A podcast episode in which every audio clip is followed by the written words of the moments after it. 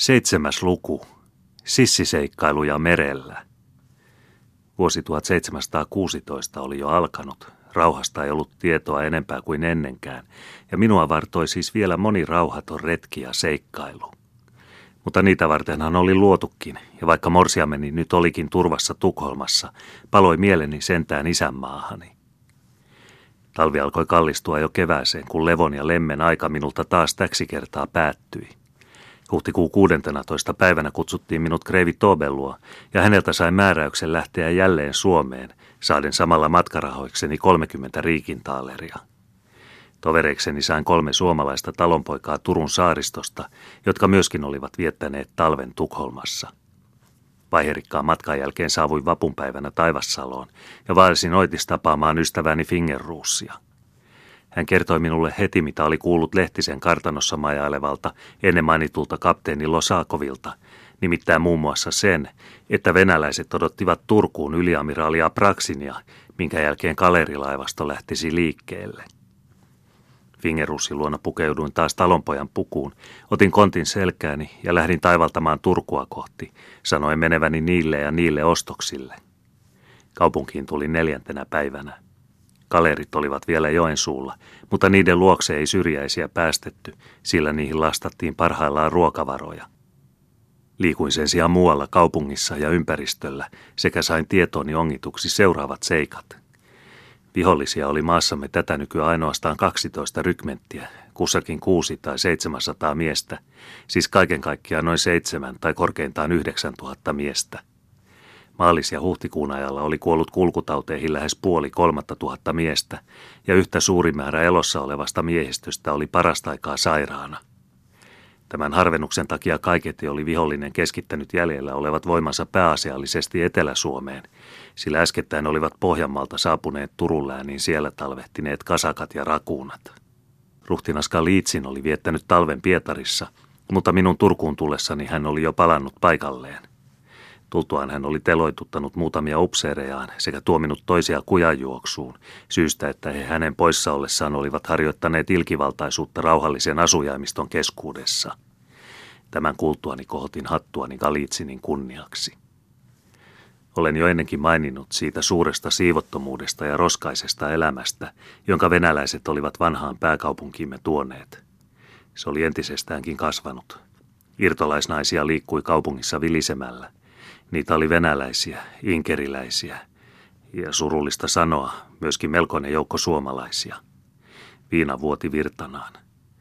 Huhtikuun lopulla oli muutamassa majapaikassa kuollut samana päivänä kokonaista kahdeksan sotamiestä, ja kun heidän ruumiinsa oli ruhtinaan käskystä avattu, olivat jokaisen sisälmykset olleet aivan mustat ylettömästä paloviinan juonnista. Venäläisten taholta oli tapauksen johdosta levitetty ilkeämielistä huhua, että suomalaiset olivat mukaan noita keinoillaan saaneet sen aikaan. No niinpä kylläkin, sillä olivathan he ahmineet Suomen karhujen ilolientä. Kuluneena talvena olivat venäläiset rakennuttaneet osaksi Pietarissa, osaksi Turussa toista sataa pienempää sota-alusta. Kaikesta päättäen tultaisiin siis tänä kesänä toimimaan merellä entistä enemmän. Viime kuussa oli venäläisiä muuten kohdannut joltinenkin merionnettomuus – Eräs uusi linjalaiva oli komennettu Pietarista Tallinnaan. Lähtiessään oli laiva juuri satamassa kääntyessään laukaissut osan kanuunoistaan, jolloin ruutisäiliö jollakin tavoin syttyi ja laiva 500 miehensä kerran lensi tulipatsaana ilmaan. Mutta tsaari Pietari oli hellittämätön mies, joten meillä tuli kyllä riittämään tekemistä hänen laivojensa kanssa. Saatuani Turussa tietooni, paitsi edellä mainittuja, jouko muitakin sodan kannalta tärkeitä seikkoja – Palasin itse Tukholmaan niistä ilmoitusta tekemään. Perillä tapasin ihmeekseni viimekesäiset toverini sekä ylioppilas Sakarias Wegerin, jotka olivat omia aikojaan kulkeutuneet Tukholmaan. Heillä oli ollut omat kirjavat vaiheensa, mutta niiden kertominen ei kuulu tähän. Lyöttäydyimme nyt taas yhteen ja viivyttyäni ainoastaan muutaman päivän Tukholmassa lähdimme pienehköllä aluksella Suomen vesille. Risteiltyämme siellä ja täällä saaristossa tehtyämme kaikenlaisia pieniä palveluksia Ruotsin laivastolle sekä hätyytettyämme yksinäisiä vihollisen aluksia, saavuimme kesäkuun 20. päivänä Hiittisten saaristoon. Siellä kohtasimme odottamatta venäläisen kuormalaivaston, johon kuului yksi sotapriki, 30 kaleria, yksi kreijari, kaksi lotjaa ja neljä suurta eskaluuppia. Tämä laivakaravaani mennä jullaili kaikessa rauhassa Turkua kohti. Iskimme kohta sen kimppuun kuin väijyvä haukka kanaparveen, ja kiivas tulenvaihto alkoi meidän ja prikin välillä. Mutta silloin, parhaimman kahakan aikana, karahti meidän aluksemme vedenalaiselle kalliolle, ja siinä me sitten olimme kuin naulatut, vihollisten purjehtiessa tiehensä ja kadotessa näkyvistämme. Vasta illalla saimme aluksemme irti kiveltä ja ankkuroimme lähimmän saaren suojaan. Hetkistä myöhemmin asettui naapuriksemme ruotsalainen fregatti Pollux, joka oli myöskin täällä vihollisen laivoja väijyskelemässä ja jota johti luutnantti Silvius. Seuraavana päivänä purjehdimme yksinämme Turkuun päin. Tapasimme paraisten saaristossa venäläisen muonalaivan, jonka ammuimme upoksiin, ja palasimme illalla takaisin hiittisiin. Mutta ennen ankkuripaikalle ehdittyä me kohtasimme suurenpuoleisen venäläisen eskaluupin, jossa paitsi paria laivamiestä oli neljä sotilasta – Lyhyen taistelun jälkeen valtasimme eskaluupin, jonka huomasimme olevan lastattu voilla, pähkinöillä, hunajalla, simalla ynnä muilla paremmilla ruokatavaroilla. Kuljettajat, jotka kaikki vangitsimme, ilmoittivat niiden olevan aiottuja ruhtinas Galitsinin tarpeiksi. Sääli vain, että kohtalo oli taasen saattanut minut verottamaan hänen ylhäisyytensä keittiötä. Seuraavana päivänä jätin anastetun eskaluupin saaren rantaan ja määräsin kaksi miehistäni vartioimaan vankeja – Jäljellä olevain kolmen miehen kanssa lähdin itse omalla aluksellamme saaria kiertelemään. Puolen päivän tienoissa tapasimme taas venäläisen muonalaivan, joka luotojen lomitse puikkelehti Turkua kohti. Puolta tuntia myöhemmin oli se meidän hallussamme. Lastina sillä oli sata säkkiä jauhoja, 500 leiviskää läskiä, muutamia tynnyreitä etikkaa, pippuria ja vahaa, ynnä yhtä ja toista muuta – mutta kun tämän arvokkaan saalimme kanssa palasimme ankkuripaikallemme, oli eilen anastettu eskaluuppi tipo tiessään. Rannalta löysimme edellisenä päivänä vartioiksi jätettyjen miesteni ruumiit. Vankien oli nähtävästi onnistunut yllättää vartiansa, minkä jälkeen he aluksineen olivat livistäneet tiehensä – Hätytettyämme siten melkein joka päivä vihollisen aluksia ja oltuamme jo kerran vähällä joutua vangiksi taistellessamme kuutta kaleria vastaan, tapasimme jälleen Veenoksan saaren luona heinäkuun ensimmäisenä päivänä Polluksin, jolla tällä kertaa oli seuralaisenaan fregatti Bernardus. Hankoniemessä olimme saaneet kuulla olevan venäläisen vartioston 300 miestä kapteeni Arkaroffin johdossa. Päätimme nyt käydä heitä tervehtimässä – Jätin anastamani venäläisen muonalaivan Venoksan rantaan erääseen suojassa olevaan poukamaan sekä kaksi miehistäni sitä vartioimaan.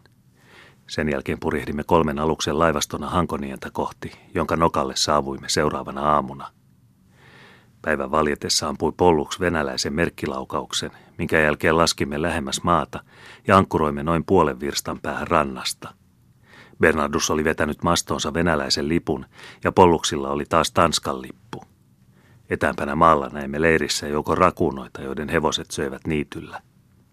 Päätimme houkutella kapteeni Arkaroffin ansaan ja vangita hänet, sekä sitten, jos mahdollista, koko hänen miehistönsäkin. Siinä tarkoituksessa pukeuduin minä miehineni venäläisen merisotilaan pukuun, joita meillä oli hallussamme tarpeen tullen käytettäväksi. Sitten laskeuduimme eskaluuppiin ja soudimme rantaan. Kaksi rakunaa nousi ja ratsasti luoksemme. Stokarabliest, mitä laivoja ne ovat, kysyi heistä toinen. Nashi, meikäläisiä, vastasin minä. Sen jälkeen käskin toisen rakunan ratsastaa kapteeni Arkaroffin luo ja pyytää häntä tulemaan laivaamme sekä tuomaan tullessaan luotsin, sillä meidän oli määrä purjehtia Turkuun, mutta emme tunteneet väyliä. Kun rakuna oli mennyt matkaansa, kysyi minä toiselta, oliko hän kuullut milloin kalerilaivasto lähtisi Tukholmaan – Rakuna vastasi, että sitä ennen odotettiin saaria linjalaivaston kanssa tänne saapuvaksi. Kerroin hänelle, että Tukholman retkeä varten on jo 40 000 miestä valmiina, ynnä muuta mitä mieleeni sattui juolahtamaan, asettaen hänelle samalla kaikenlaisia viekkaita kysymyksiä, joihin hän hyvässä luottamuksessa antoi vastaukset. Kun toista rakunaa ja kapteenia ei kuulunut, pyysi hän meitä soutamaan heidän aluksensa luo, joka oli ankkurissa tuonnempana kylän alla. Ryhtyessämme noudattamaan hänen kehoitustaan ja soutaessamme pitkin rantaa, tarttuikin eskaluuppi kivelle. Silloin ratsasti rakuna veteen auttaakseen meitä pälkähästä, mutta nähdessään purtemme pohjalla joukon musketteja, säikähti hän ja yritti pahaa aavistain palata takaisin. Kerkesin kuitenkin pistoolilaukauksella ehkäistä hänen pakonsa. Mutta samalla saapuikin paikalle kapteeni Arkarov miehineen, ja huomatessaan mitä laatua venäläisiä me olimme, komensi hän miehensä ampumaan yhteislaukauksen meitä kohti. Me vastasimme tuleen tulella, jolla välin saimme eskaluupin irti kiveltä ja aloimme soutaa poispäin. Pollux oli huomatessaan, miten asiat kehittyivät, nostanut kiireesti ankkurinsa, laskenut lähemmäs sekä laukaissut muutamia kanuunoista venäläisten keskelle. Jättäen paikalle kymmenkunta kaatunutta ja haavoittunutta pakenivat nämä kiireesti. Oli Jumalan ihme, että minä miehineni pelastuin pyräkästä ilman pienintäkään vahinkoa. Purjehdimme tämän jälkeen länteenpäin ottaen mukaamme ennen mainitun vihollisilta anastamani aluksen, joka kiinnitettiin polluksin perään. Sitä emme kuitenkaan onnistuneet kuljettamaan meikäläisen laivaston luo. Sillä neljännen päivän aamuna, ollessamme Tjökarin lähistöllä, huomasimme taivaanrannalla kokonaista 14 venäläistä risteilijää, jotka suuntasivat kulkunsa meitä kohti.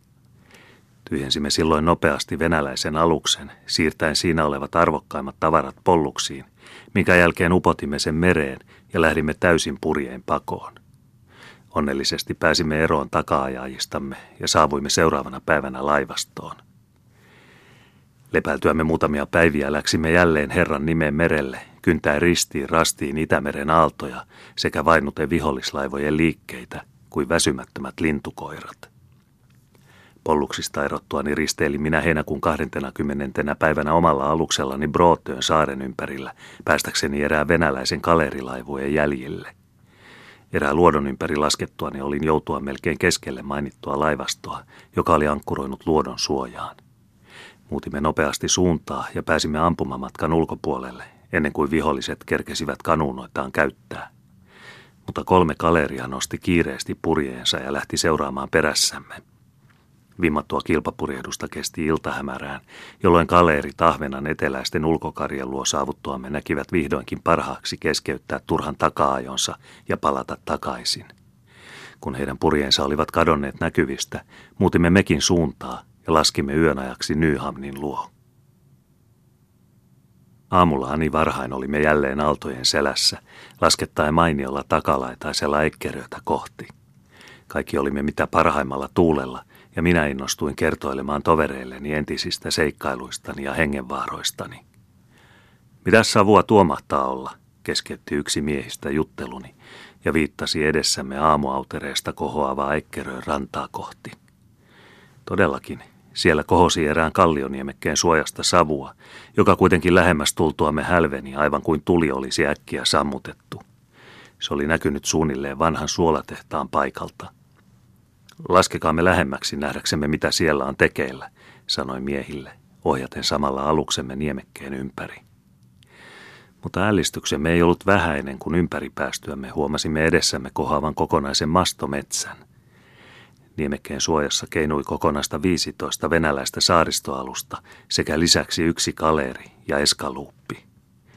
Viholliset olivat nähtävästi huomanneet jo aikaisemmin meidän lähestymisemme, sillä eskaluuppi oli liikkeessä ja ehti soutaa meitä niin lähelle, että erässä miehistä piti keksiä varalla iskeäkseen kiinni alukseemme, samalla kun meitä huudettiin pysähtymään. Nopeasti suuntaa muuttamalla pelastuimme kuitenkin eskaluupista, mutta samalla oli kalerikin liikkeellä, ja kun tuuli hetken aikaa oli meille vastainen, jouduimme molempain vihollisalusten väliin. Asemamme näytti sangen arveluttavalta ja taistelua tuskin saattoi välttää.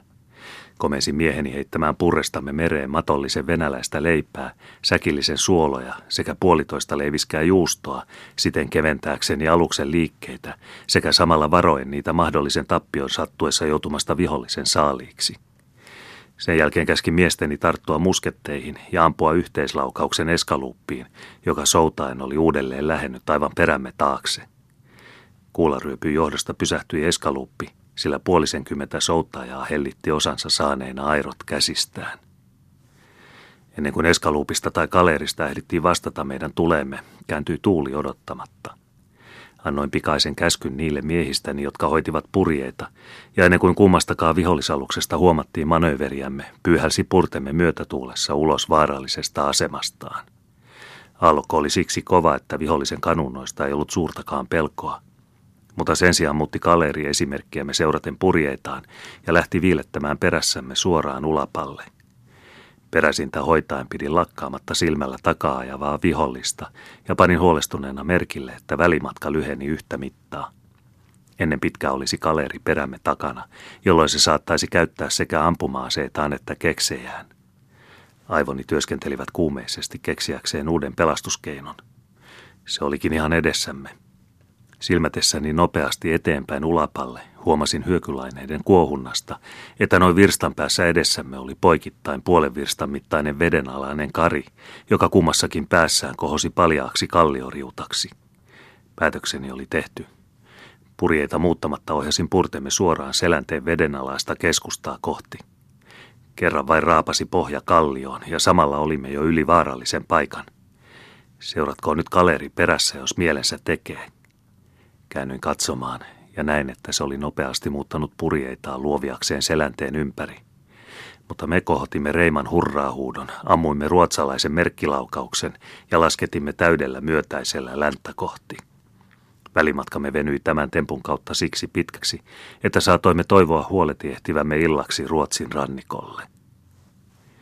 Päästyämme sitten erinäisten seikkailujen jälkeen takaisin laivastoon ja tehtyäni selkoa viimeisistä retkistäni, lupasi amiraali hankkia minulle hänen kuninkaaliselta majesteetiltaan luutnantin valtuuden. Tämän jälkeen sain käytettäväkseni suuremman aluksen, jolla risteili lopun kesää Ahvenanmerellä ja Suomen rannikoilla.